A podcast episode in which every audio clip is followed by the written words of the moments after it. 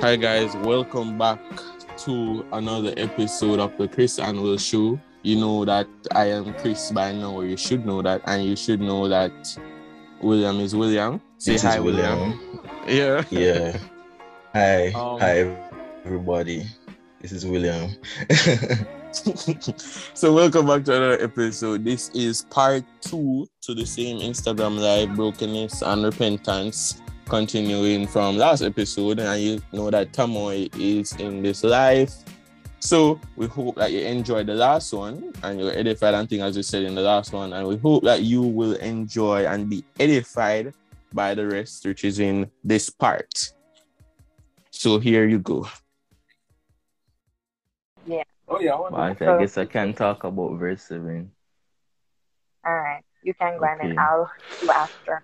So pretty much, hyssop my is a cleaning agent, right? Mhm. So he says, Purge me with hyssop, and I shall be clean. Wash me, and I shall be whiter than snow. And that has to do with how the dirtiness of sin, you know. And you have garments, and it's fully um tucked in dirt. But then God can come and then clean it so thoroughly that it will be white as snow, right? Mhm. and yeah, hyssop is a cleaning agent and stuff, and that shows you how God can cleanse us of our sins. You know, you have in First John one verse nine, if we confess our sins, then He's faithful and just to forgive us and cleanse us of our unrighteousness. Right. So not only does God forgive, forgive, but He cleanses us of our sins Amen. and our unrighteousness. And um that's and that's what we should expect from repentance, being cleansed and you know, freed from those bondages of sin and stuff. So yeah, that's another important part of it. So you guys can Amen. Yeah, let me. I Amen. keep going. yeah, the I history. said I wanted to go after him. Well, I already, I already started, so I'm just going to continue. Okay. o- Okay. Okay. but yeah, hyssop is a, a ceremonial cleansing uh thing.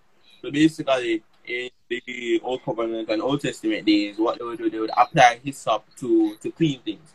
Like when they're doing the Passover, the hyssop was applied to the to the blood of the lamb in order to to clean the the sacrifice to make it actually clean because it's, it's just animal. So that was done as a ceremonial cleansing.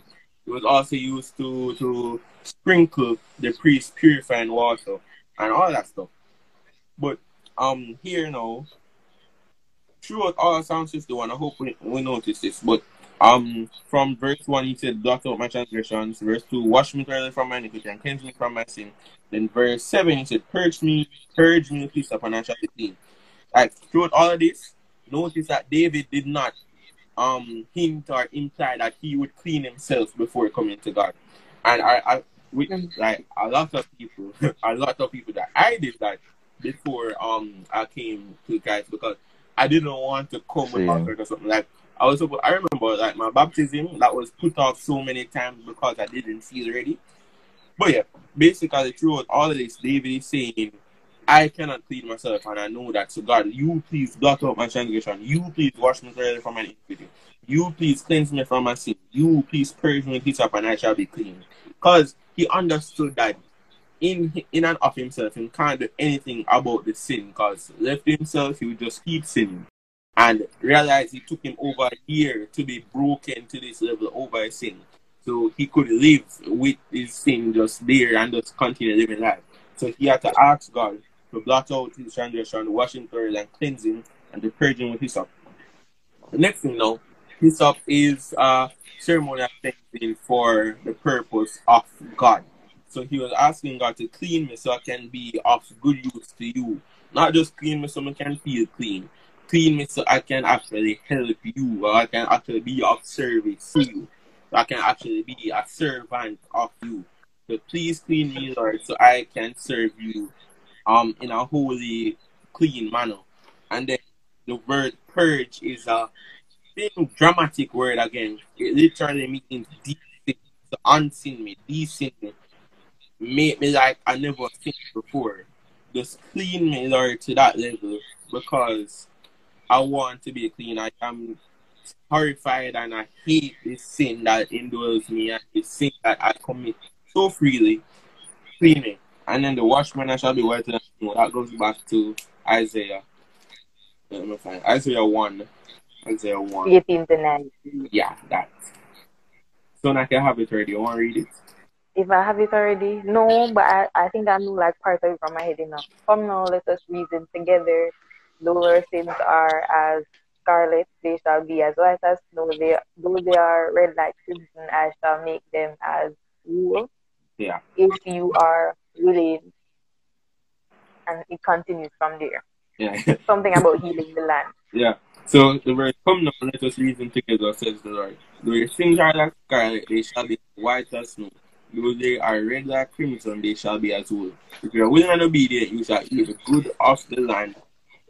But if you refuse and rebel, you shall be devoured by the sword, for the mouth of the Lord has spoken. But yeah, it goes back to that. Wash men and shall be white snow. So though, though the stain of sin is so great, when God cleans us, it's as if there was no sin there before. My teacher, I remember, um, grade eight or seven science class. My teacher was uh, talking. You know, or in Jamaica we have like dutchy pots. I know how those get black. So he's talking one day. Um, he used to wash them and he could not take out the blackness. And him go school one day. Him grandmother did come come visit. Him go school one day and him come back and the pot was perfectly shine and clean. And him, him have to ask him mother, say, "Hey, mommy, you did buy a new pot?" Because so that's what it's like. Like no matter how much it, there is, when God cleans, that if there was nothing there before, it's as if like a brand new. Do it, um Second Corinthians five seventeen. Let me flip to it. I'm turning my Bible pages so I guess is it. Oh my word. Um Second Corinthians five verse seventeen. Therefore, if anyone is in Christ, he is a new creation. All things are passed away. Behold, all things have become new. When God cleans us, when God blots out our transgression, when He washes us thoroughly from our iniquity, when He cleanses us from our sin, and when He purges us with hyssop, and He washes us, and we are white as snow, it's as if we're new. You know how white snow? Snow is very white. So white and snow, Snow is very white. white and snow is like brand new, and that's what that's what being cleansed by God is. That's what the verse says. When you're in Christ, you're a new creation. It's not like God just wash you off. It's not like you get a used car and just wash it off and put it back on the road. It's a brand, brand new thing. Brand this Brand new crisp, crisp car. Brand new, yeah. Yeah. Exactly. Yeah. That's my piece. Amen. But yes, um, I also wanted to add to the usage of hyssop. I found it like really interesting that they also use hyssop on people after they were um after they had like a, an illness that they consider like defilement. So you know when someone was leprous, after they would be healed from it, like there would be some divine healing from God. God would heal them. They would wash them with hyssop constantly to ensure that they wouldn't be um defiled again or to ensure that the leprosy would not come back. And I just found it just really fascinating the fact that he's telling God, purge me with hyssop. Like he knows that we all know that we're eventually going to sin against God even after we truly repent. But here David is saying to God, God, I know who I am. I was born in sin and iniquity, and this is what I'm inevitably going to do. But I know that you have the power to restore me and to strengthen me so that I will not sin against you even afterward even might even though it might happen, you are still going to be able to use me for your good because you have cleansed me and purified me. Oh, William left. Mm, Drop out. He'll probably be back too. Yeah. But yes, um, in drop out. Yeah. but yes, Mm. um, just in saying that God will purge him with His hyssop, just using that alone to understand how pure it is that God is about to just cleanse him or how he's asking God to cleanse him. And then you you guys were talking about the Dutch pot and um William was talking about the dirty stains and I had mentioned before about um Lady Macbeth. It's like a play or a little story that Shakespeare wrote and in Lady Mac- Macbeth um in no the play's the play's name is Macbeth. The character in it is Lady Macbeth and she basically killed the king, which was her husband, but he was an evil king. Not saying it was an excuse for him for her to kill him, by the way. Yeah. Um, so she killed him, and one night she was hallucinating and she was walking around the castle and because she was hallucinating, she was seeing all the blood that was just all over her body, all over her clothes, whatever. And then she went in the washroom to go and try to scrub it out. Now remember, this was a castle. They were royalty, which meant they had the best of the best things. So if the regular citizens' chemicals couldn't clean their clothes properly, the kings them had the strongest one clean it. And so she was using it and nothing could get the blood out of the clothes or off of her body. And she had cried out basically, not necessarily to God, but she had just cried out because of how awful she recog- she began to recognize what she did and how awful it was and the fact that she was so now stained and dirty and nothing can clean her. And that's just like us because we can't clean ourselves. We can try hard and we Mm. can go and seek all other forms of help. We can try to do good things to overcompensate for our sins or try to say, okay, I'm not going to do this two weeks because that is enough and then continue on. But it's never going to truly cleanse us from our sin like God can cleanse us. It's never going to Mm. purge it. It's never going to blot it out. It's never going to just wipe it clean, just as God can restore and wash us clean. Um, I'd like to add on that as well, because um, I remember I was watching this, not watching this sermon. I was at church. I was at church, and the pastor was saying that um, we deny Christ by saying, "Oh, we're not ready," or "Give me a little time," you know, because there's no such thing as neutrality when it comes to Christ. It's either, it's either you're with Him or against Him, you know, and it's a great Amen. offense to God when you say, Oh, I need to get clean before I do this, because He's the one who cleanses us and makes us righteous. So when we take it into our own hands, which we can, it's really an offense to God, and then that's sin in itself, you know. Amen. So we should understand that because we are dirty, we need somebody to clean us. It's just like our baby cannot change their own diaper, you know. You have to have somebody to clean up the baby and wash them and put baby powder, you know. So yeah, it's just it's the same thing with God. He's the one who cleanses us. So we greatly Amen. offend God when we say, "Oh yeah, I need to clean up myself," or we're going against Him, you know. So yeah. All right. Amen. Verse 8. Moving on to the next one. Mm-hmm. Verse 8. We just the verse 8. No, We never just the verse 8. Never mind. yeah, Sorry. Yeah. Yeah. Sorry. My head go. yeah. Verse 8. Make Verse me eight. And gladness that the bones you have broken murder. I'm going to add verse 9. Hide your face from my sins and blot out all my iniquities. Yeah, okay, let me, let me talk about it. So, uh, that the bones you have broken may rejoice. So, David was so crushed with his his knowledge of his sin and his understanding of his sin before God and the, how just great his sin is in the eyes of God that he felt as if his bones were broken and he just felt so so just horrible and grieved and mourning and so that the bones you are broken may rejoice. I reality said that God broke the bones. He didn't just get up and say, Yo, you know I feel bad about this, I shouldn't have done this. Like left to ourselves, Augustine I believe said he said, um left to myself, what am I but a guide to my own destruction?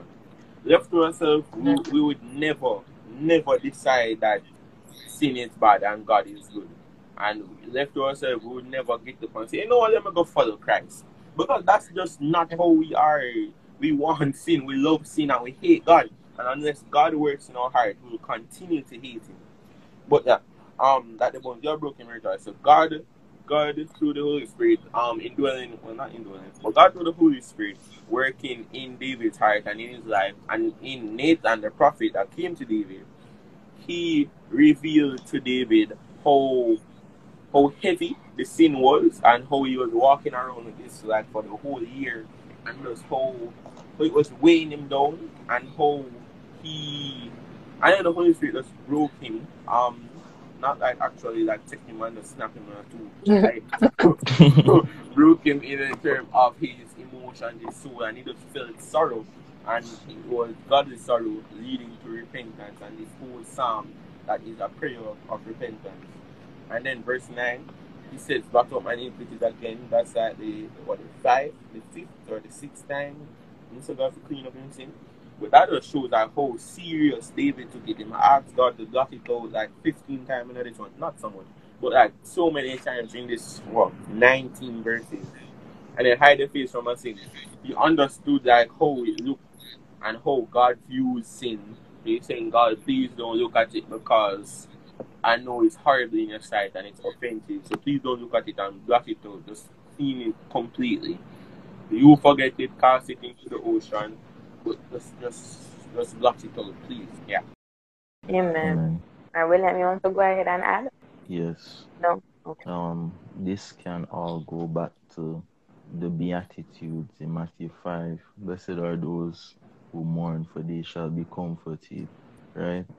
And um, mourning over sin. We've, we've seen mourning over sin in this already. And how when you mourn over sin, it's like somebody died, you know? So we know that people will be comforted when they mourn over sin, genuinely I have the godly sorrow leads to repentance, you know. And in that um comfort, God will help us to overcome sin, you know, and just build us up to where we see the sin and we're so disgusted and like, how can I do this against God? You know, and you move on from it. So that's my little piece that I wanted to add. Yeah. And then as well, um, just adding as well to the part that says to the verse that speak of the bones you have broken may rejoice. Just just a little something. Just always remember that it's not you who ever gets up and decides to go and repent. The Holy Spirit will reveal yourself, your true self to you. And because of that, you'll begin to feel sorrow over how you truly are. You don't Yeah. ever see yourself, like Christian said, you're not going to get up and tell yourself that what you're doing is wrong or how you're living your life is wrong. That that no make no sense. Because if you love yourself and you love what you do, then you're not going to tell yourself to stop. And so the Holy Spirit is the one who actually is going to come to you and let you know that listen, this is you. Look at yourself. You're going to see yourself in a mirror and you're going to realize all your wrongs. And then from that, you make the choice to repent because the Holy Spirit isn't going to force you to repent. God isn't going to say, well, I'm going to repent now. I'm going to kill you. No. He's going to show you your sins, show you who you are. And then from that, you make the choice to repent and to turn to God. Amen. And um, Yeah, another that- thing about that thing about like being broken, so God is the one who breaks us. And um, there's also the Bible verse in one of the Gospels. I can't remember if it's Matthew or one of the Gospels. Okay, in the Gospels where Jesus was saying it's either you get broken or you're completely crushed and put into powder, right? And we prefer to be crushed so that we can be molded once again by God that instead of being smashed into powder, you know. So that's another thing about being broken. Yeah. Um, David's brokenness came out of hand. So Paul Washer used this analogy like um uh, analogy. A quote from that battery. Anyways, yeah, Paul Washer did this this quote. Um, he said on the just like on the blackness of the sky, you can see the stars. So on the the blackness of our sin, we can see the the grace of God. Like the blackness as a canvas, when the grace of God is on that, you see that brighter because it's there now and you can see it as like a light in all the darkness. That's how David was feeling because like he was revealed to the true true true heaviness of his sin. He understood how great his sin was. That's why he felt broken because he understood how great his sin was in the eyes of a holy God. And then on all that blackness of all his sin, he saw the mercy of God. And that um that's broken and that's why he said, Make me your joy and gladness, that the bones you have broken may rejoice. So after all this brokenness, Lord, I know that you you um you are the one breaking me and working me so that I can come back to you. Through all this, I want make me your joy and gladness, that the bones you have broken rejoice. So through all this, I'm gonna come back to you and experience the joy of your salvation. That's further down in the in the chapter. Amen. Mm. Amen. Next verse is. Verse ten to to eleven. Listen, you want to go and plug in your food? Um, I can plug it in, you know. I just can't bother because I can't. Um, I can't put it up when it's plugging because Okay, so guys, when is our cutoff time? When would you guys want our cutoff time to be? Seven, six Yeah, seven. And then we could Seven. continue next Okay. week. Okay. Christian is upside down. Yeah. Okay, it's I'm trying. up now. I'm trying things to get my phone to charge while I talk. Okay, I'm going to rest it. Just put it sideways and Yeah. done. Yeah. Mhm. Okay. What's what's the next verse? Yeah, verse 10 to 11. Create in me a clean heart, O God, and renew a steadfast spirit within me. Do not cast me away from your presence, Mm. and do not take your Holy Spirit from me. That's so nice. Boy, let me just say something about that. You know Mm-hmm. how many times they rinse it in schools in Jamaica? Right? They just Oh don't, don't have any meaning. Yeah. Like, Exactly, because I didn't even know it was a psalm. right? Like I, it, I didn't know it was a psalm until I actually read through it and I realized this is a psalm Yeah. and this is God's word. Because they sing, we just sing it, I would just sing it, I would just create with me we don't care, Yeah. we Yeah. don't care until we genuinely see that oh, this has meaning, like this is what we're supposed to be asking God to do every day, just make us pure, creating us a clean heart. Yeah, and um, like in cultures where that are religious, it takes it um it takes different things. So like the Christian countries that are Christian countries normally take these things for granted, and I'll take Jamaica as an example because that is where I'm from and that is where I was raised. You have the Lord's Prayer. You're just reciting that without On meaning. this. You have the 23rd Psalm, Mm-hmm. and you do that, and then you have this, the song "Creating Me a Clean Heart," which is based on um Psalm 51 verse verses 10 and Ten. 11, right? Yeah. So really have to get to a place where we, we consider such things as sacred and just don't take them for granted. And um, we Mhm. should consider our life as sacred and just live fully for the glory of God instead of just saying things and not understanding the true meaning of it. And that's where a lot of schools go wrong in doing devotion because they may as well just not have devotion at all if you're going to take it for granted like that. But Mhm. really and truly, with having devotion, it should be a sincere and sacred effort to glorify God Amen. and truly understand the meaning of these deep, deep things, Amen. though they seem so simple. You know? Yeah. Yeah. Amen. Stefan, you want to go? Yeah, let me talk about it. um creating me a clean heart. That is connected to Ezekiel 36 verse 26. Um, God was saying, uh, for well 24 to uh, 24. Let me just start. It. For I'll take you from among the nations, gather you out of all countries, and bring you into your own land. Then I'll sprinkle clean water on you, and you shall be clean. I will cleanse you from all your filthiness and from all your idols. I will give you a new heart and put a new spirit within you. I will take the heart of stone out of your flesh and give you a, a heart of flesh. I'll put my spirit within you and cause you to walk in my statutes, and you will keep my judgments and do them. So Ezekiel 36, verse 26 and 27, um, new heart and new spirit. Then Psalm 51, verse 10, creating me a clean heart and renew a steadfast spirit within me. So you can see how those connect. So now, um, this is. David now saying, say, yeah, clean me, but like the, the way I feel about this sin, I don't think like just cleaning me enough. I think I, I need a whole new heart. Because if you clean me and it's the same heart I have, I'm just going to go get dirty again. You can take a pig Mm. out of the mud, but the pig will go back in the mud as in get the chance. You can take the pig and wash him off and all that, but as in get the chance right back in the mud. So you can't just Amen. so he's Mhm. saying you can't just clean me and then it done there. So I think I need a whole new heart, a whole new set of desires so that I don't go back and go get dirty again.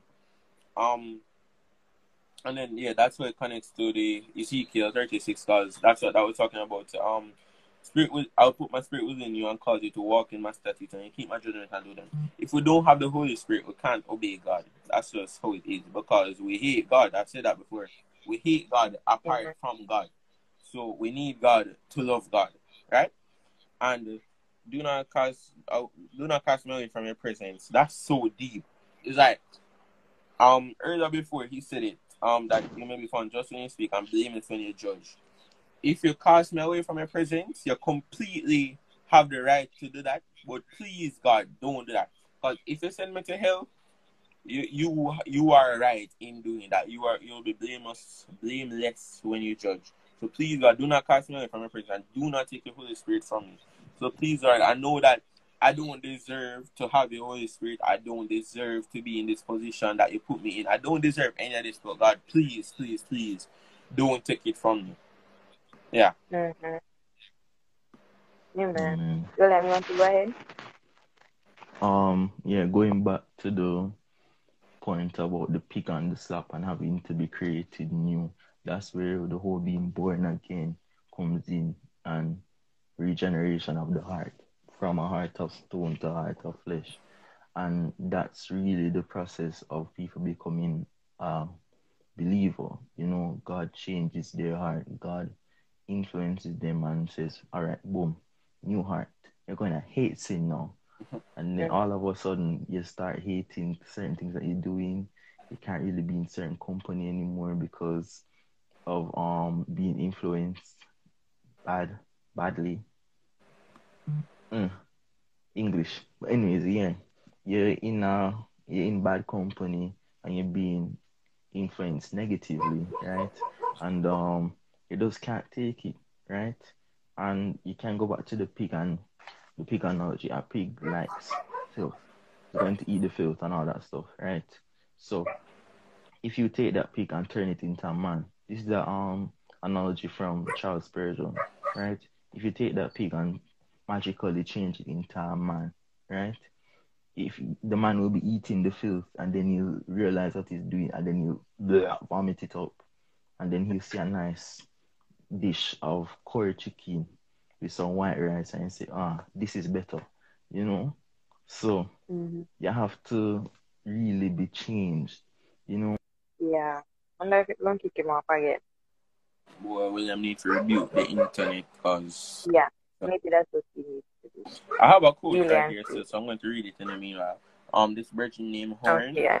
The soul that is truly penitent dreads nothing but the thought of being rejected from the presence and deserted by the Spirit of God. This is the most deplorable and irreme- irre- irremediable effect of sin, but it is one that, in general, perhaps is the least considered and regarded of all others. Amen. William, you want to continue what you were saying? Yes.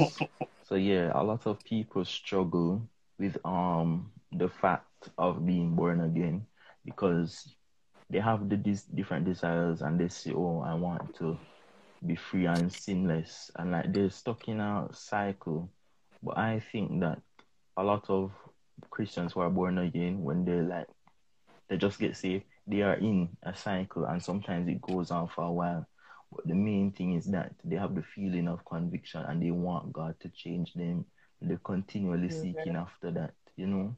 And um, that's what people understand. And once you understand that, then you can say, okay, yes, since I'm in this process, let me just go to Him fully and, and you know, confess to Him how I'm feeling. Because if you tell God how you feel, He's going to um help you, you know, and He will show you in His Mm. Word what needs to be done, and He will change your heart, right? So a lot of people do have difficulty and feel like, oh yeah, they're not really saved and all that stuff. But if you are really thinking about it that way, then that can show you say, okay, yes, I am born again, and God can help me to get to a better place. You know, yeah. Amen. As well, just adding on to that, I love just the, the fact that David is literally asking God to create in him a clean heart and renew his spirit. But then it also reminded me of just be holy as I am holy, where God God is basically calling us to walk in his holiness. And then just to think of it, in order for us to continue walking in the holiness of God, we have to ensure that we are preventing ourselves from being defiled because the Holy Spirit of God cannot reside in a temple that is defiled with sin because God knows no sin. So He can't stay there when you're constantly willingly sinning. So with that, I think just David is basically is literally saying to God, create in me a clean heart. Make me new so that you can live in me and I can live for you. And that's what we should be asking God as well. Like every single day, we are supposed to just acknowledge that when we're asking God to renew us and restore us, it's not just so we can get up and be free from guilt and go and run to sin again. It's so that we can genuinely turn to Him and say, Okay, God, I am clean. You have cleansed me. Come and live in me and let me live for you. Let me do everything for your glory, everything to your holiness and to your honor because you have cleansed me, because this is what you saved me from. Amen. Amen. Yeah, so we're moving on to 12 and 13. hmm Yeah. Go ahead and read it. Four. are you paying me? Um, Verse 12 to 13 reads, The gospel Restore is to me. sister. Restore to me the joy of your salvation and uphold me by your generous spirit. Then I will teach transgressors your ways, and sinners shall be converted to you. Okay, I want to talk about. Okay. Let me just stop. Alright, so so this is the part now where David, um, after all the please forgive me, please forgive I realize he started with all that. So after all that now, he's talking about now what he will do when he or since he's now forgiven.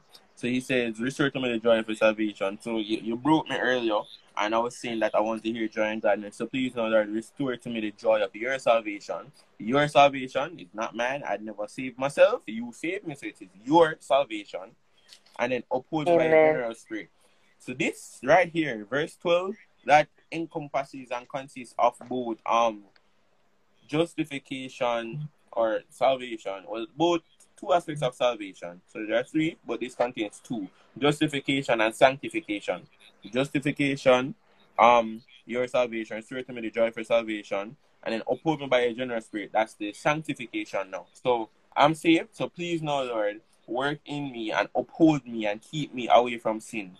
Um, Psalms 19.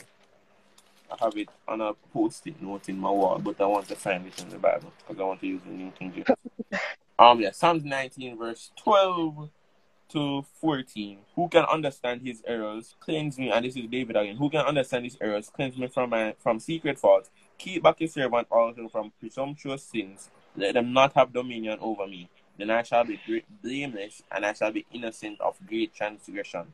So yeah, that's what he means by uphold me. Like keep me away from all these things. Like I committed adultery and murder today, or well last year. But Lord, I'm coming to you now. Please and begging you, help me not to do that again. So it's not about just repenting one time and then you go back down the road later, go do it again, and then you come repent again, and you go back and do it, and you come repent again. So in his repentance, he's saying, Lord, uphold me by your generous spirit.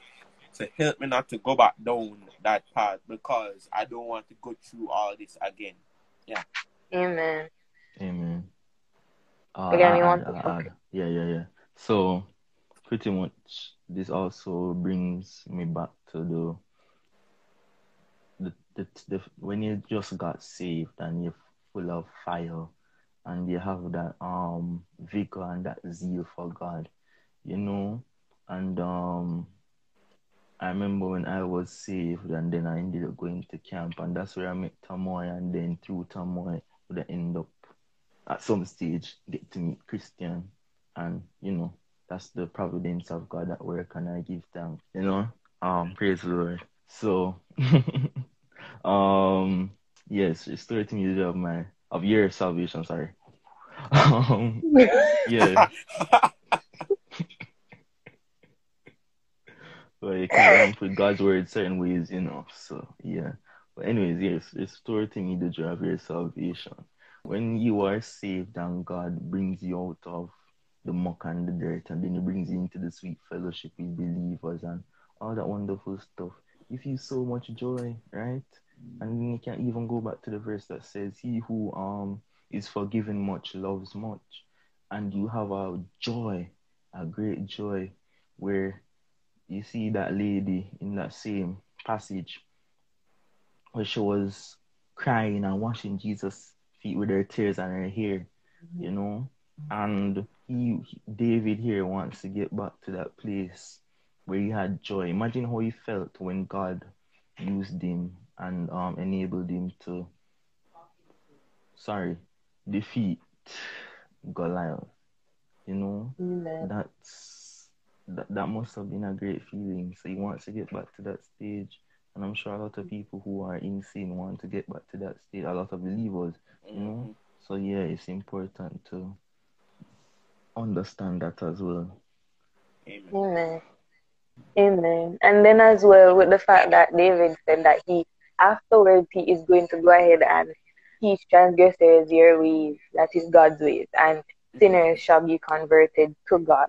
Share your testimony. So many people are so um so many people are so possibly afraid for so many persons because they are disgusted by the sin in which they used to um be trapped in where they fall victim of they shy away kind of from sharing their testimony but you never really know who it is that you can help to at least let them know listen god saved me from this and you, he can save you from it as well. God cleansed me.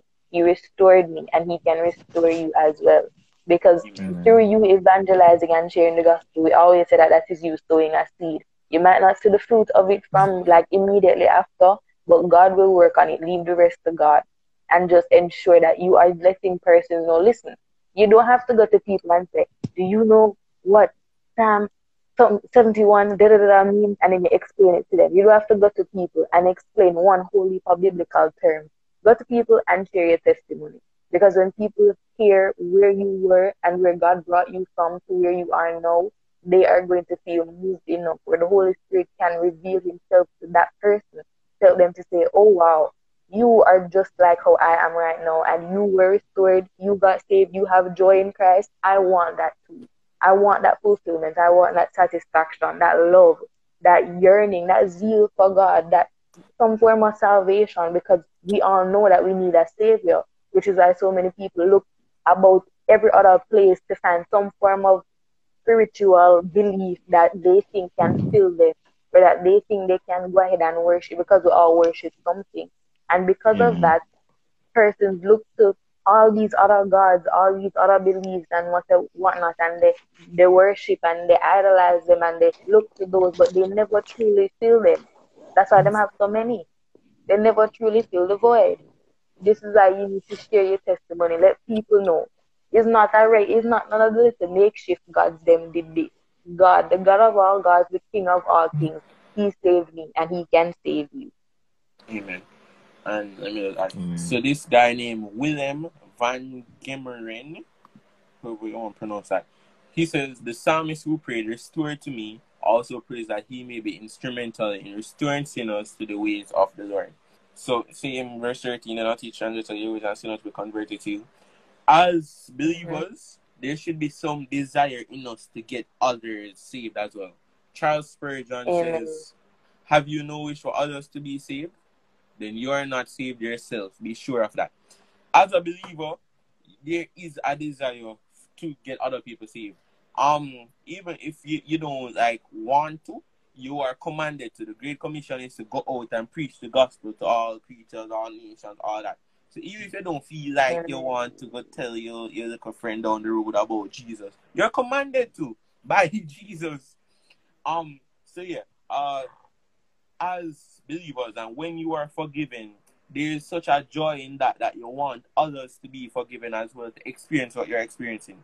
So that's why David now, after all this, he's saying, after you restore to me the joy, after you wash away my sin, after you create in me the clean heart, I'll teach transgressors your ways, and sinners will be converted to you.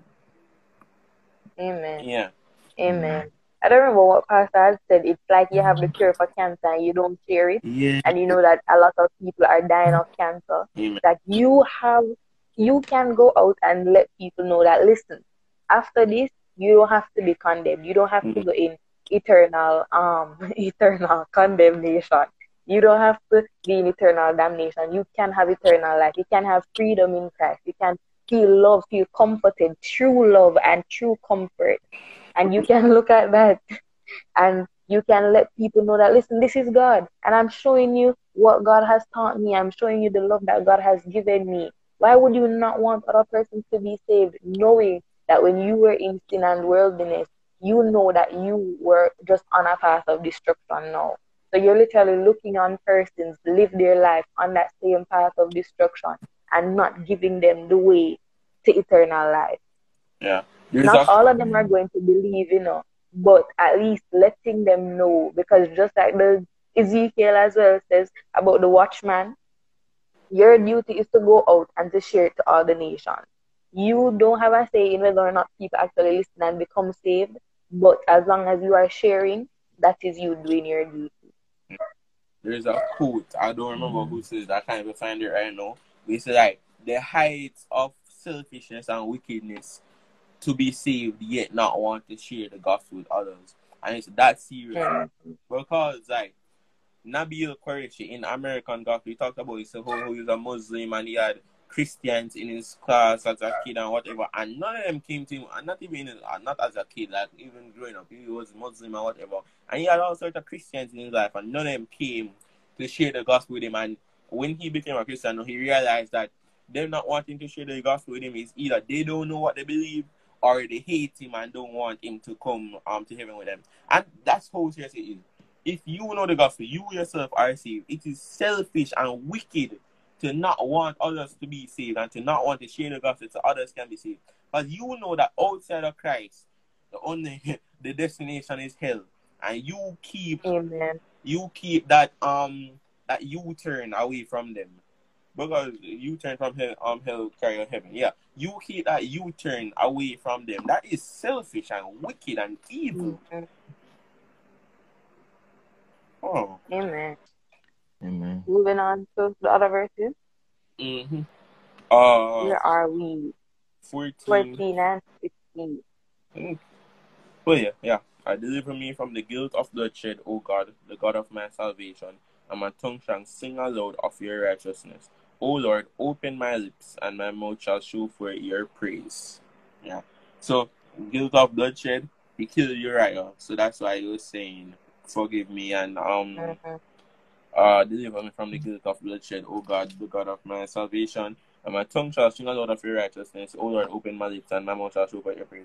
So realize that out of repentance, restoration, forgiveness, and all that comes joy and praise to God.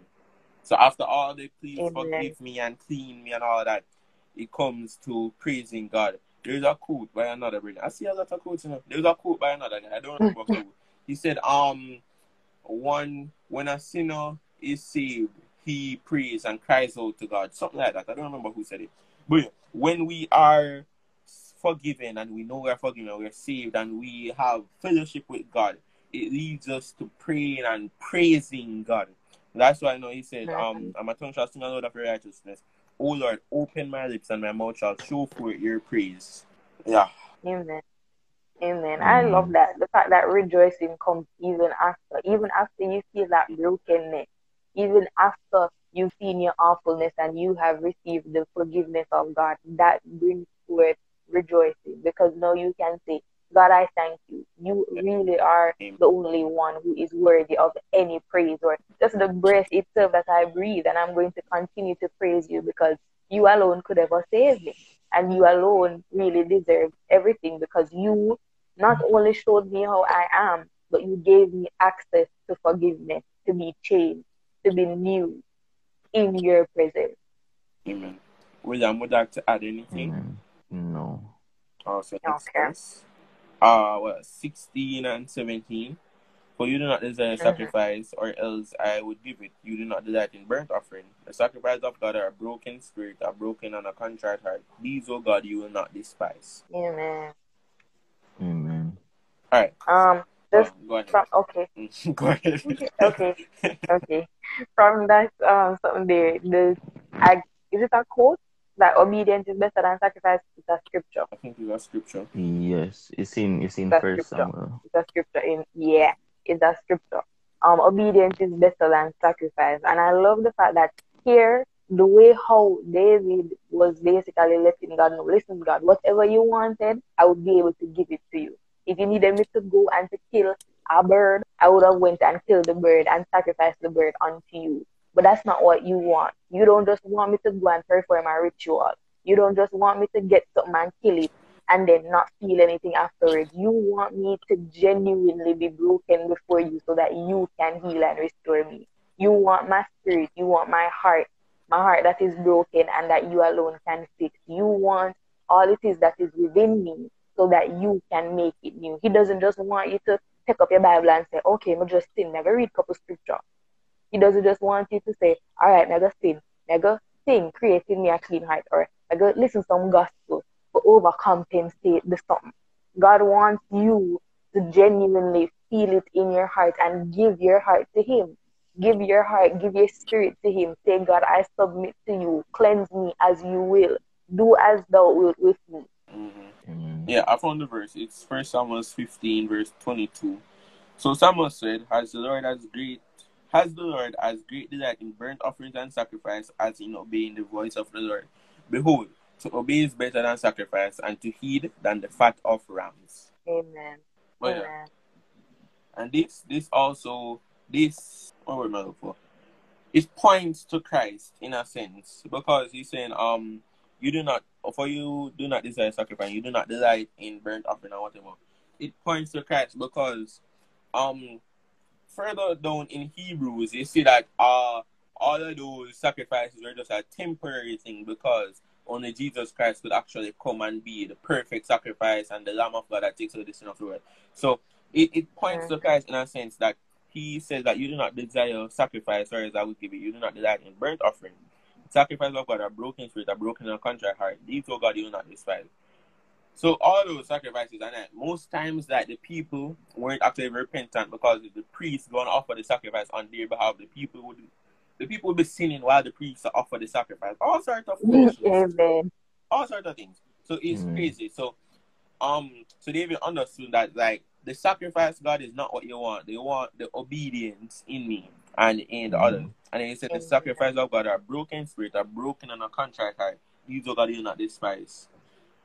Um, what, where's the verse? Psalms 35, is it that? I've got to heal the broken hearted and all that. Is it 35? I don't remember. Or is it 34? No, it's not. Hmm. God is close to the broken heart. Is Yeah. that the one you're looking for? Yeah. Or is that Psalm- 34. Which one? Psalm 34. It's 34? Hmm. Mm-hmm. 34 verse 18. The Lord is close to brokenhearted and save those who are crushed in spirit. Yeah. hmm So yeah, the Lord is near to those who have a broken heart and saves such as have a contrite spirit. So, um, God wants us to be broken over our sin. He wants us to feel that and come to Him at the the end of the day, and that is exactly why we have a new heart because the old heart and the old spirit are heart of stone. It does not feel these things, so it it doesn't care. Amen. But the heart of flesh now, um, in the same Ezekiel, you can see God gave us the heart of flesh so that we can we can um listen to him and feel his his touch and his um movement and all that. So the heart of flesh is in order for us to um understand God and to be closer to God. Because the heart of stone won't listen to God and you, know, you know you just I go hate God forever. Um Amen. so a broken and Mm. contrite heart is the opposite of the heart or the stone heart. So yeah. Amen. Um, I'd like to add on the obedience point on how um obedience is the best way to show that you believe, you know, because faith without works is dead. And people like to mix it up and then say, Oh yeah, yeah, because you um do good works, you're saved. But no, that's not how it works. Because you're saved, you do good works, you know, because you change and stuff, then it brings you to the point where you say, Okay, yes, I'm going to serve God because He's done so much for me and He's changed me, you know. And then there Beyonce is saying it in the chat. The heart of flesh is sensitive to sin, right? So Yeah. once you're sensitive to sin, you're going to want to avoid it more and more and more. So yeah, obedience really is the best way to show that you believe, and that's where they were um going to go. That's where David was going to get to, you know, obedience. Amen. Yeah. Amen. Amen. And then with the sacrifice thing as well, I I think you was hold on, let me see. Yeah, Bradley has said in the chat that the sacrifice doesn't make us stop sinning. Because even many times in the Old Testament they had given up so many sacrifices over and over again and they still continued after it. hmm And so we can always say, All right, God, what you want? You want me to give more offering? See that I give it. But it, it then it's not going to cleanse us. The sacrifice is not going to purify us because the ultimate sacrifice was already given. So unless you are going to God for restoration and reconciliation, then there's really nothing that can ever cleanse you or to help you be like strong have some form of victory over sin. Because we're never truly going to be completely free of sin. We're just going to be sensitive enough to know that we're not going to fall into it any longer. Amen. Man. And then We uh, have, uh, go ahead. The sacrifice of God a broken spirit, a broken and contrite heart. These, O God, you will not despise. A guy named Trapp, he's a commentator and theologian or whatever. He said, You will not despise. What is his name? Trapp? Yeah, T R A P P, Trapp. Wait, let me find him full name and tell you. It's okay, man. It's okay. Just No, I want to find it. His name is John Trapp. He was no. he was a a commentator and a Puritan and all them stuff. Way back in the day, dead long time. 1669, Yep. dead. Yeah. Old Bridget. Anyways, he said, um, the whole you will not despise uh sacrifice of a sacrifice of a broken spirit, a broken and contrite heart. These, O God, you will not despise. This is a great comfort to those that droop under a sense of sin and a fear of wrath, being at next door to despair. So yeah, this is comforting to to uh, a broken spirit and a contrite heart because they know that when I come to God, so when I come to God, this humility, and when I come to God, broken, wanting to be restored by God, He will not turn me away. Jesus said it, um, whoever God gives to me, I will not cast out. We don't in John. So yeah, um, Mhm. whoever the Lord gives me, I will by no means cast out. So yeah, we'll come to God with that sense of humility and that broken spirit, that broken and contrite heart, wanting to be restored by God, forgiven by God, and helped and up, upheld and uh, renewed by God. He will not despise us and He will not cast us away because that's what He wants us to come to Him. Right? So yeah, Amen. we Amen. can move on now, I believe. These verses aren't To the last two Yeah. Verses. I guess we're gonna finish in time. Don't it? 18 to 19 reads, Do good in your good pleasure to Zion. Not the computer turning off as I say. Do good in your Oh, good wow. pleasure to Zion. Build the walls of Jerusalem. Then you shall be pleased with the sacrifices of righteousness, with burnt offering, and the whole burnt offering. Then they shall offer both on your altar. Amen.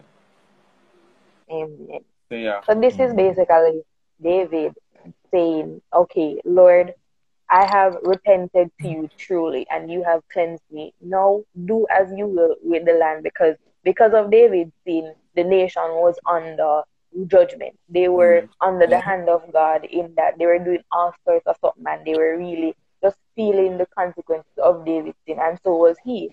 And so now David is saying, Lord, you have restored me. You can restore the land.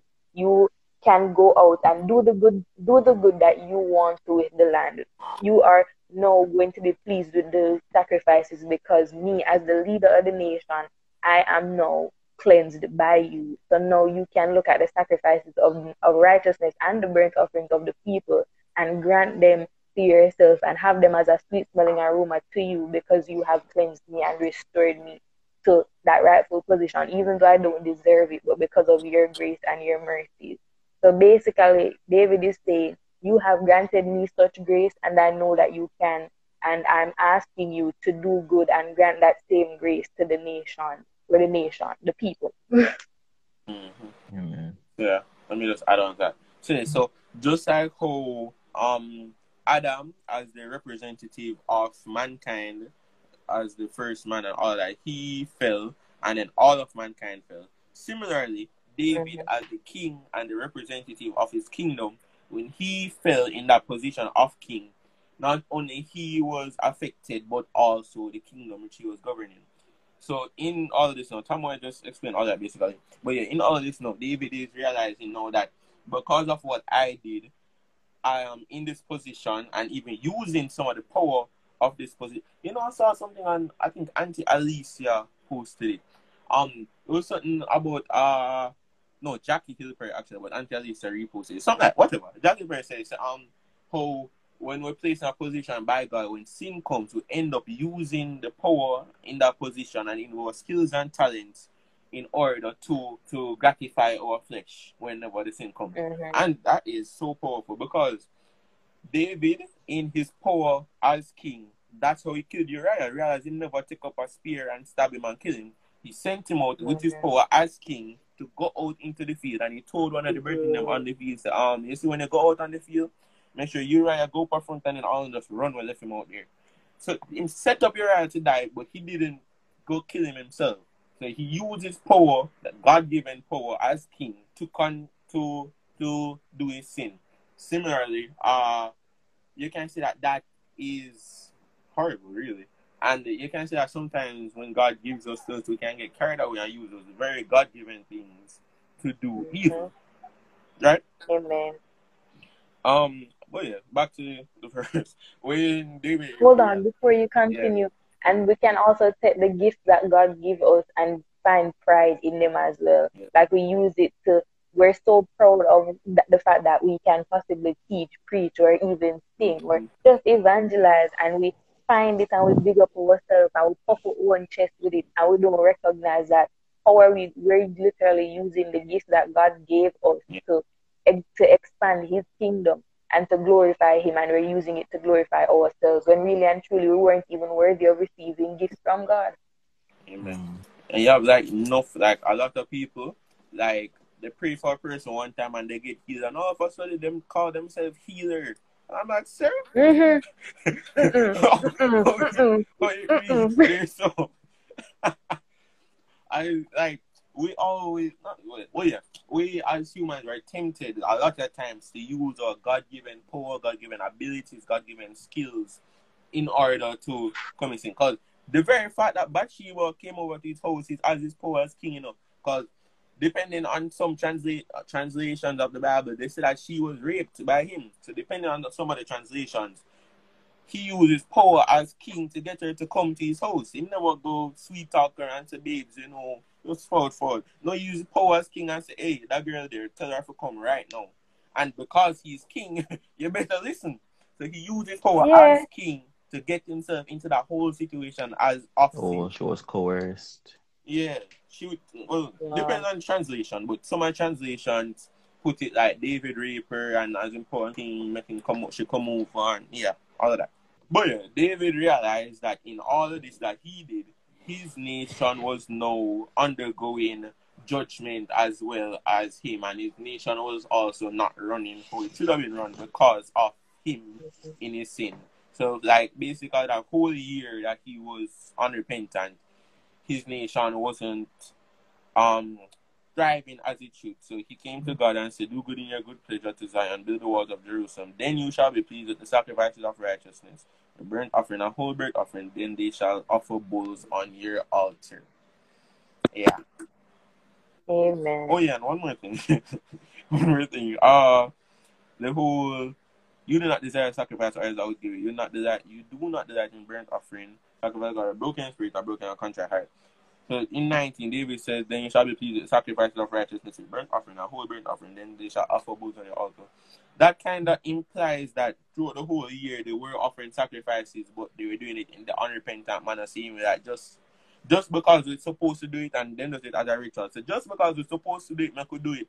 But the the true meaning wasn't there. So David was saying, then they shall be pleased with the sacrifice of righteousness. So he's going to get the nation back on track and get them um back in uh, that repentant Mhm. form. And then right up in 13, he said it, then I'll teach transgressors your ways and sinners will be converted to you. Yeah. Amen. Amen. William, you want to go ahead and add before we pray and lock off the dance? No. You guys have said it. All all. right. All right. Amen. Amen. And so that is basically the end of our life tonight on Psalm 61, the prayer of repentance and one of the Bible's models of repentance. Just always remember to walk and live a repentant life, to go forth to God with a humble heart, a broken and a contrite heart, a broken spirit, and He will find pleasure in your true repentance, regardless of your brokenness that will be revealed to you and how um guilty or awful you will feel. That is what will bring forth the true repentance, just as Second Corinthians seven verse ten says, where godly repentance brings forth godly sorrow brings forth true rep- repentance, and worldly sorrow produces death. And so continue to live a repentant life and to go forth to God and allow Him to, though He may break your bones, you will find grace and His mercy and his forgiveness will restore you and reconcile you and renew you so that you can sing praises unto him and to share your testimony with others and to walk in the holiness that God wills for us to walk in. Amen. Amen. We are going to go ahead and pray. Let us pray. And so, Lord, we thank you, Father, for just another opportunity to be on this platform and to share and have fellowship with your people. Lord, we thank you for each and every one of your children, even if they were not on this live, even if they don't even know us, Lord. We thank you for them either way. Father, we thank you for, above all things, we thank you for you. We thank you for your grace, your mercies, Lord God. We thank you for your Holy Spirit that is that, that shows us who we really are, Father. We thank you for your salvation, Father, for we have not saved ourselves. We thank you for the gift that you have granted us, Lord God. Your never ending forgiveness, love, mercies, Father. We are so grateful. And Lord, we ask that you may help us to never take for granted what you have done for us because we are not deserving. And you only did this because you loved us so much, not because we deserved it, not because we were ever worthy of it, Lord God, but because of your love for us, Lord. Father, we ask that we come before you, Lord, just bowing at your throne and just asking you, Lord, to purge us of all our iniquities, our transgressions, our unrighteousness, Lord God, that you may cleanse us and renew in us a right spirit, Lord God, a steadfast spirit, and a clean heart, Lord God, so that we may be able to be reconciled to you and to praise you, to be able to walk in the holiness that you have called us to walk in your holiness, to walk in your righteousness, and to follow after you.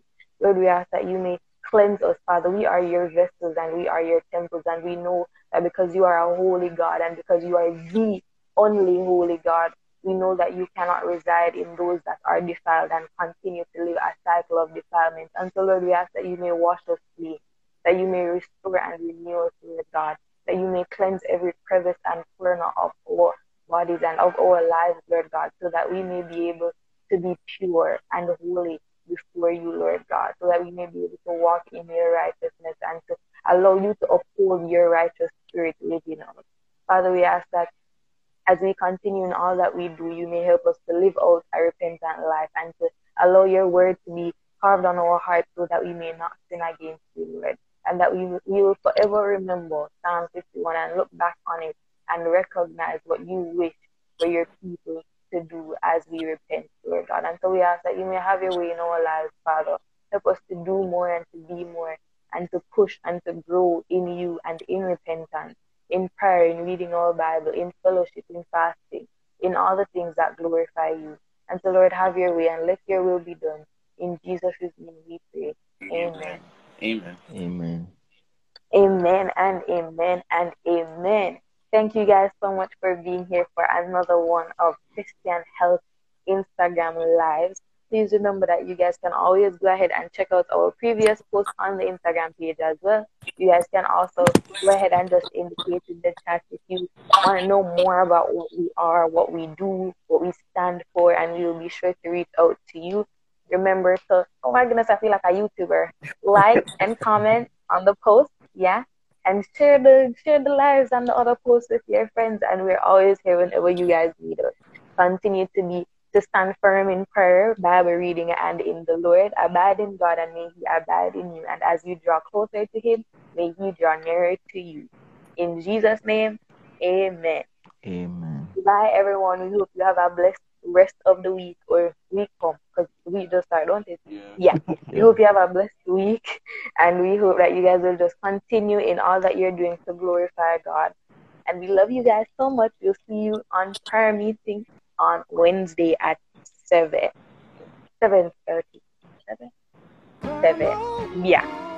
Okay. Bye, guys. Bye. Bye. Okay, so thank you guys for tuning in to part two of the repentance Instagram live that um we recorded with the Christian Health page.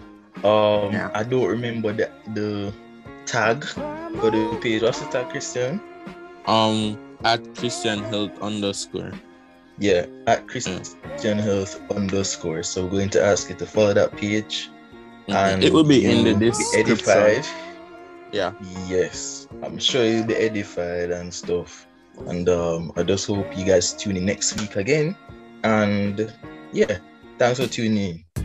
And since you're going to follow the page, you can join our, our Bible studies every Saturday at what 5 p.m. Eastern Standard Time. I think it's Eastern Standard Time. I don't remember.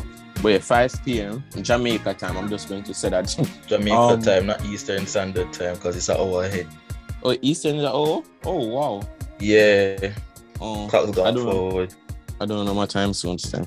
Ah, so join our Bible study and our our prayer meetings every Wednesday at what is it, six thirty Jamaica time? 7.30. 7.30 seven. Jamaica time. or 7 Yeah. Jamaica time. Okay. But yeah, guys, thank you for tuning in to another episode. We're gone again. Until next time. Later.